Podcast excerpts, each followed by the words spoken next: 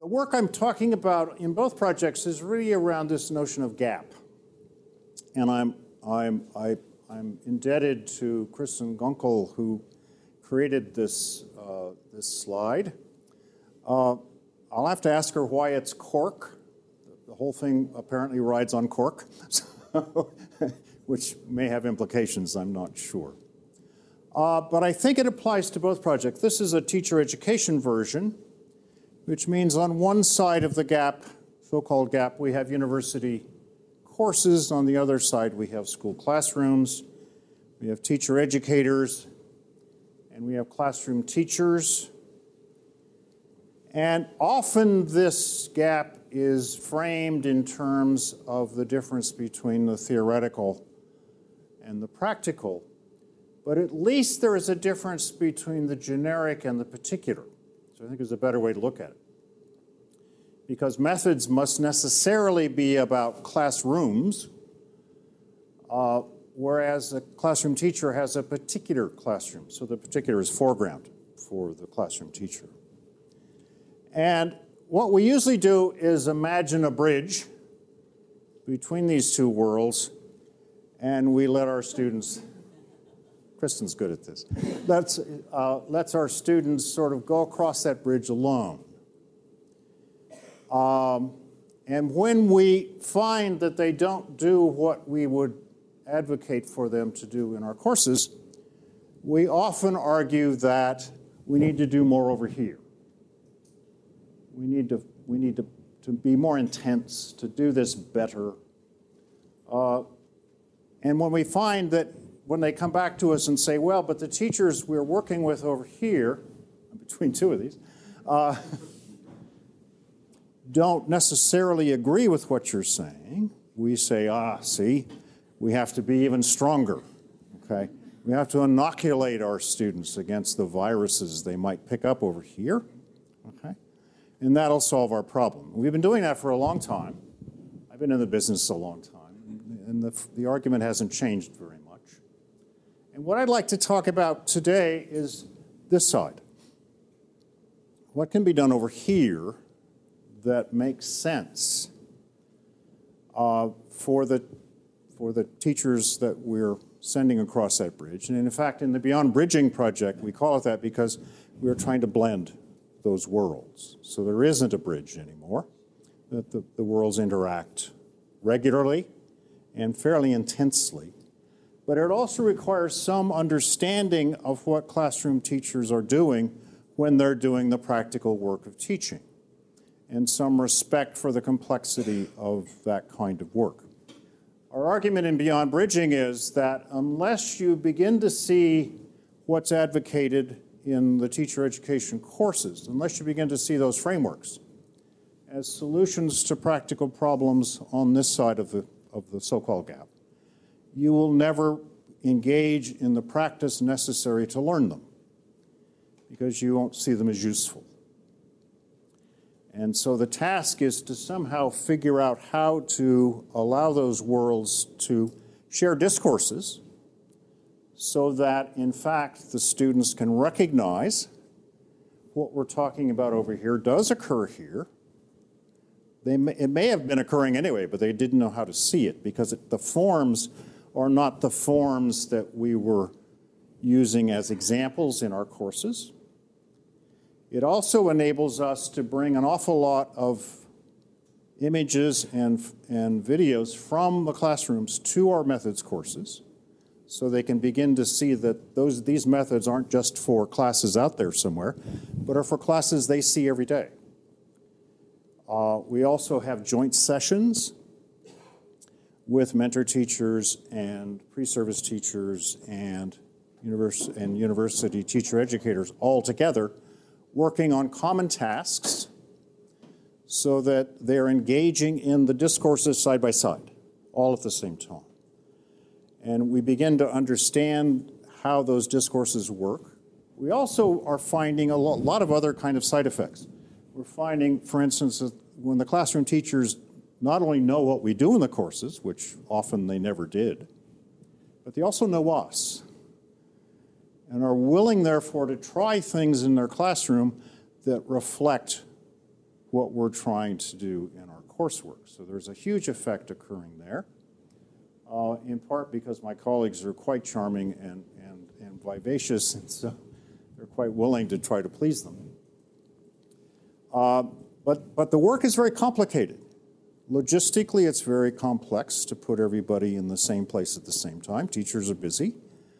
Uh, they don't necessarily have opportunities to do this. Uh, the discourses are often hard to unpack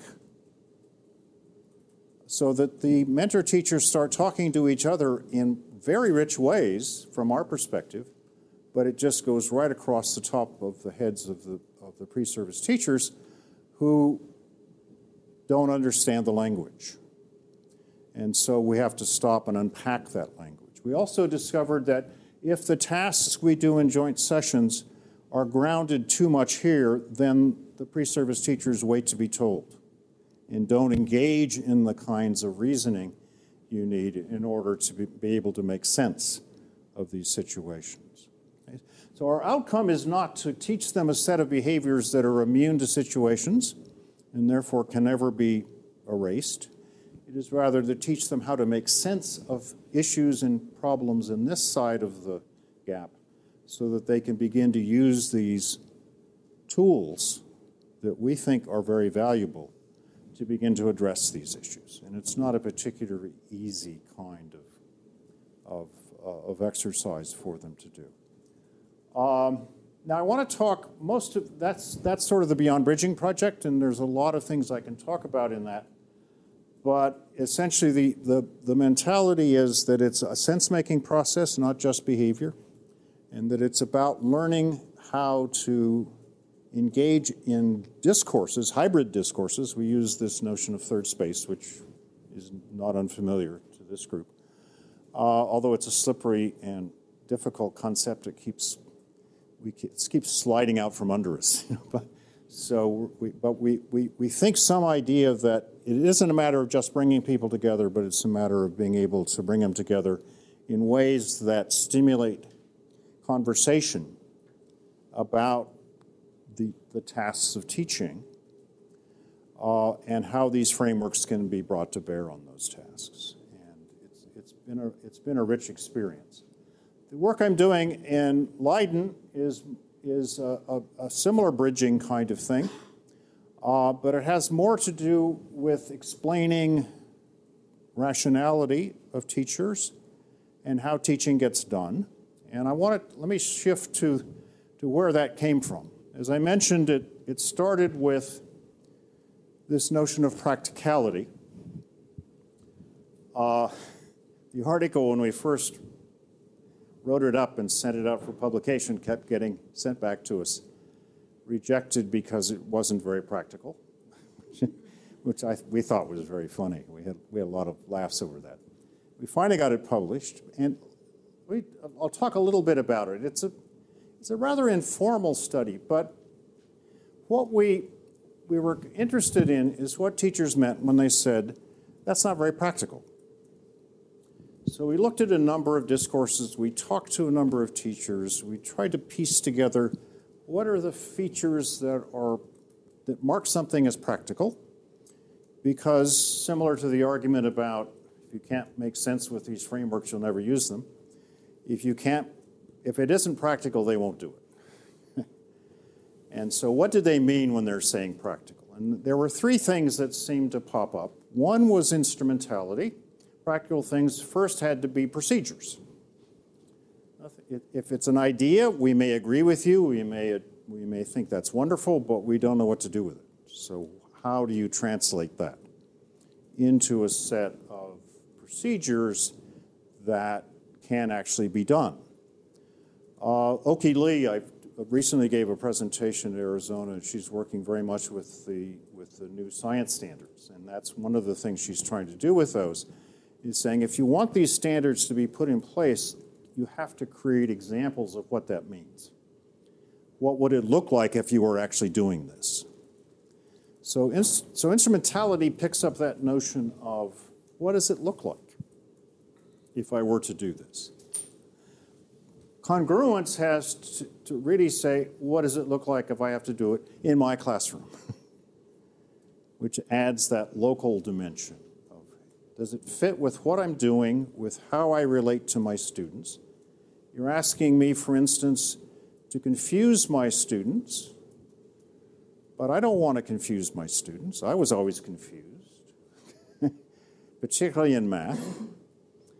And so I don't think I want to do that without understanding what, what that might look like, both procedurally, but also how it might fit the circumstances and what shifts and changes would occur at that level. I recently returned from China, and one of the things that struck me is that familiarity conserves energy. it was so unfamiliar, it was very difficult to cross the street uh, to do a lot of things in China because it's a very different set of structures. So, um, so congruence had to do with how well does it fit and, and fit my circumstances. And finally, cost is how much do I have to invest of my limited time and resources in order to get this done. Uh, if you're asking me to take 40 hours to plan 10 minutes of instruction, I'm not so sure that's practical. If, you if you reverse those numbers and say I can spend 10 minutes of planning for 40 hours of instruction, that sounds pretty practical to me. So, uh, now, what, what has helped me working with Fred and Hannah is to realize that this is, this is essential to all practical work. That whatever your practical work is, you have to figure out how to do it, how it fits the circumstances, and how much time and energy do I have to invest given the limited resources. I have to do it tomorrow or I have to do it next week. So, anytime we're doing something practical, we are actually doing these kinds of things. So, it's not unique to teachers. Everybody doing practical work has to do this kind of thinking or, or reasoning about. Now, what Fred, uh, and I'll talk a little more about this later, but what Fred and Hannah bring to this is, is Simon's notion of bounded rationality. Uh, and I'll talk more about that later, and I think you'll see how that fits this kind of structure. Those of you who are familiar with the sort of things I write about, uh, part of the reason why practicality makes sense is that teachers work in very complex settings. Um, there's demands on the teachers to create activities and programs of action to keep things moving.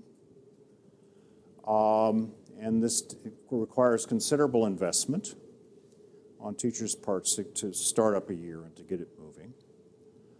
Uh, there is a lot of, there's a need to design and install and maintain tasks because there's often pressures against certain kinds of tasks.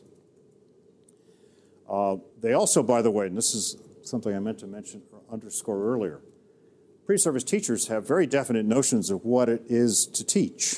My hunch is most of them have solved that problem before they start the program.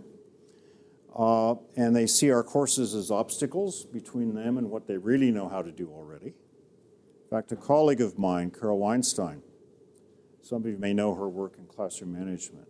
Uh, Carol's husband was a, um, a psychologist who studied perceptions of risk.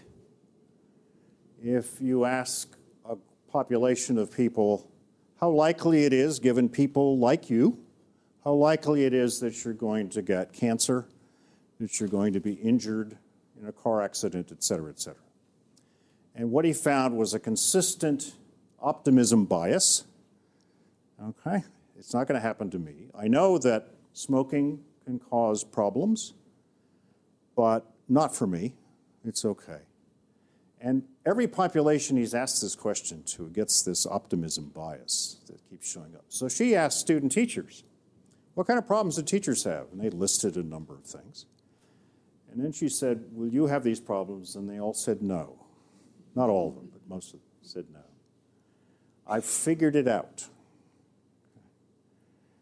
Now, I could imagine, she didn't follow them into student teaching, but I could imagine some traumas based on that optimism bias once you crash into the realities of being in those rooms. It certainly happened to me, Um, so we have these kinds of demands, often invisible to the student in the class, but very visible to the teacher.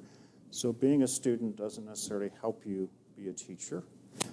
Uh, and then each these these environments have histories. They have multiple agendas at the same time.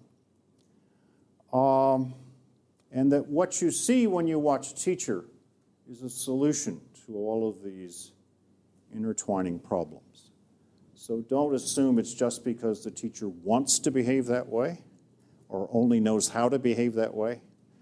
It means that there is a particular set of circumstances that has been negotiated that allow this event to continue for whatever, 100 and some, 180 some days a year. So that's a, that's an incredible accomplishment to do that. Now, Fred has done, Fred and Hannah have done a lot of work with looking at these lesson segments and goal systems. And I'll talk a little bit about their work. What they, what they do, they have the teachers construct these. Uh, and you can't read all of this, but I'll kind of give you an overview of it. What, what they basically ask a teacher is how do you teach a lesson? And they give you blocks typically. So I explain the theory, the students answer some lower order questions, I present the research question, I present methods, I have them collect some data and use the theory to explain their findings. Okay? Now, what they know is that these are embedded in a set of goal systems. I do this because and so when you begin, when you go to this level, you want the students to understand the theory. I want to cover the content. I have a number of things, including I have to control my class. These, so they have multiple agendas, not a single agenda, with, uh, with a lot of embedded goal structures, some of which conflict. So for instance, in this particular goal structure, students are motivated and explaining the theory conflict because they're not terribly motivated during this talk. So, what Fred will do is say, okay, you already know how to pose a question. Why don't you move that here? Because you already know how to do it. You can even use the textbook for example. You don't have to make up some problem out of space. You can actually use the problem that's in the book. And let's see what happens. And what they find then is the reconfiguration of these goal systems. This teacher begins to go, wow, particularly on this one, by the way. We often find when we ask them to do that, motivation goes way up. They'll often argue, well, the students can't do that. They're shocked when they realize the students, in fact, can do that. So there's a number of ways you can begin to modify what they already know how to do into what they might be able to try to do without saying, oh, change everything you're doing and adopt this whole new framework, which often is the message they hear when we say you need to teach, you need to use an ambitious teaching strategy to get the students deeply engaged in the content. Wait a minute, where does that, how do I, first, you know, what's the instrumental value of that? How does it fit what I'm doing, which is what this is a picture of? And how much is that going to take in terms of time and energy to do this? And what Fred and Hannah have been able to say is, yeah, not very much. We can tell you a procedure. We can talk about things you already know how to do. Uh, and we can see how it works. Uh, and it won't take you a terrible amount of time to do that. And I, they're, what they're finding in, in this kind of goal structure work is that innovations can become practical because you're bridging. Now, it's done at a fairly intense level of individual work. By the way, the teachers create these, that's really important. They just ask questions, and the teachers fill it in until they run out of things to say, and then they just map them. But the teachers use little post it notes to say, oh, well, I think they kind of, and they draw the lines. We don't invent these for them, they invent these themselves. They like it actually. They find, it. wow, that was interesting. I never realized that's why I do that. So it's very, it's, it's, it's good feedback for them. Uh, But it's a, it's a really interesting way to begin. Now you can then take the innovation, by the way, and you can block it out the same way, which means you have to translate the innovation into a set of instrumental procedures and, and, and, and lesson segments. And they can begin to say, oh, wow, look, I do a lot of those things already. So congruence goes up, and they can begin to see how it can be done. Now, sometimes people complain about this as being a little too intense, that it ought to be faster, we ought to be able to speed it up. And uh, there are some ways you can do it. But I read an article recently in the, in the New Yorker magazine.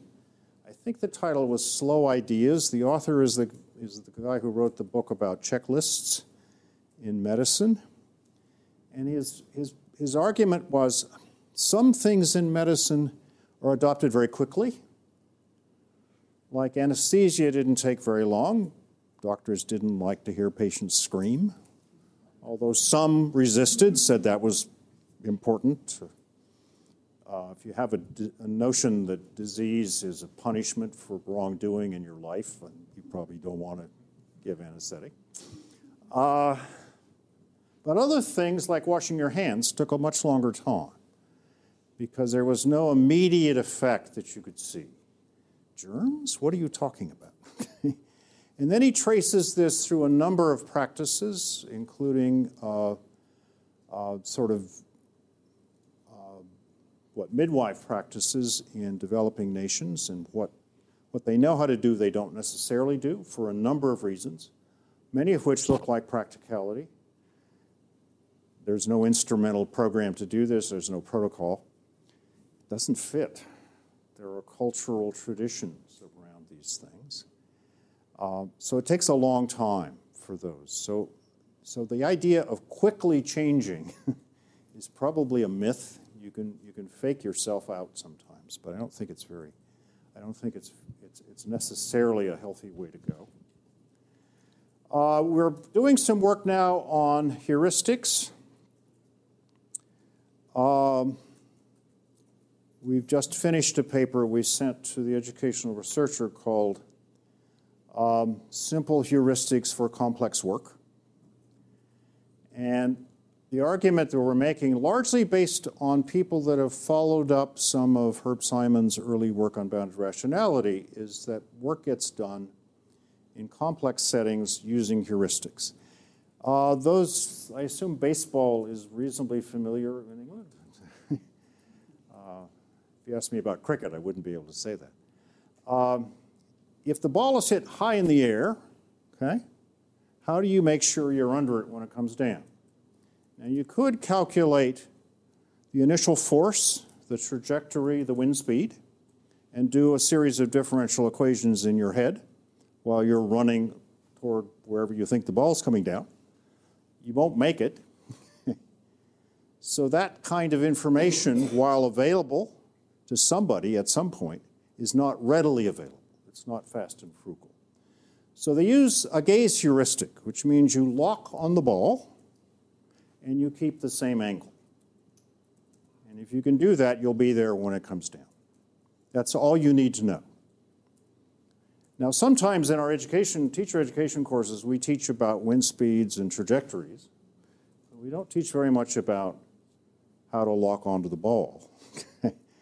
And then we're surprised that our students don't readily adopt our brilliant ideas because they don't know what the instrumental value is. Okay? So the idea of heuristics is, is an important way to begin to think how you do complex work, but it bridges knowing a practice and getting it in place. Okay?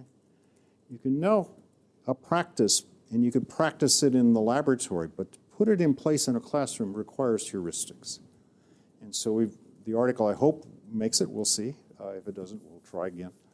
Uh, there's one heuristic I talked about that's based on Jack Kounin's work and some work that's currently being done in the Netherlands using eye track um, technology to track experienced and novice teachers looking at classrooms. And I call it the, the group focused gaze heuristic that teachers use when you're First day before a class, what do you look at? There's a lot going on. And what we found in, and both based on how Kounin would argue, but also in terms of these eye motion studies, is that experienced teachers scan the room looking for instances that might have a group impact. So they'll track a student for a very short period of time to see whether what that student's doing is having any impact on anybody else. I was once watching a class, a student teacher, and there's this girl walking around. And the, per, the student in front of me turned around and said, Don't pay any attention to her, she's crazy. I said, oh, Thank you, I appreciate that. But what it helped me see is that nobody was paying any attention to her. Had the teacher went over and argued with her about sitting down, everyone would have paid attention to that. So she was not misbehaving in the sense that her behavior had no consequences for anybody. And so the teacher ignored it. I talked to the teacher after, and she said, Yeah, we're working with her. And in a few weeks, they had her at least sitting down most of the time. But she wasn't misbehaving. So if, if, you, if you imagine a kind of group focused gaze heuristic, that's not important. I can ignore that. Novices, on the other hand, would lock onto a student and watch that student, ignoring all sorts of other things going on, till they got so loud that it's too late. So the, the group focused gaze heuristic is really important for learning what to look for when you're watching a classroom. I often have my student teachers say, you told me to scan the class, but what am I supposed to see? well, lock on something. now, as you have experience with a group, that becomes a very efficient heuristic because you know there's about two places or three or whatever that you have to watch. So you can scan quickly and say, oh, yeah, okay. Everything's either normal or everything is I need to move toward it or whatever. I had, I had a teacher, a, a a mentor teacher uh, one time who walked in front of the class and said, Jimmy, move over here. And Jimmy did one of those, what did I do kind of looks. But he moved.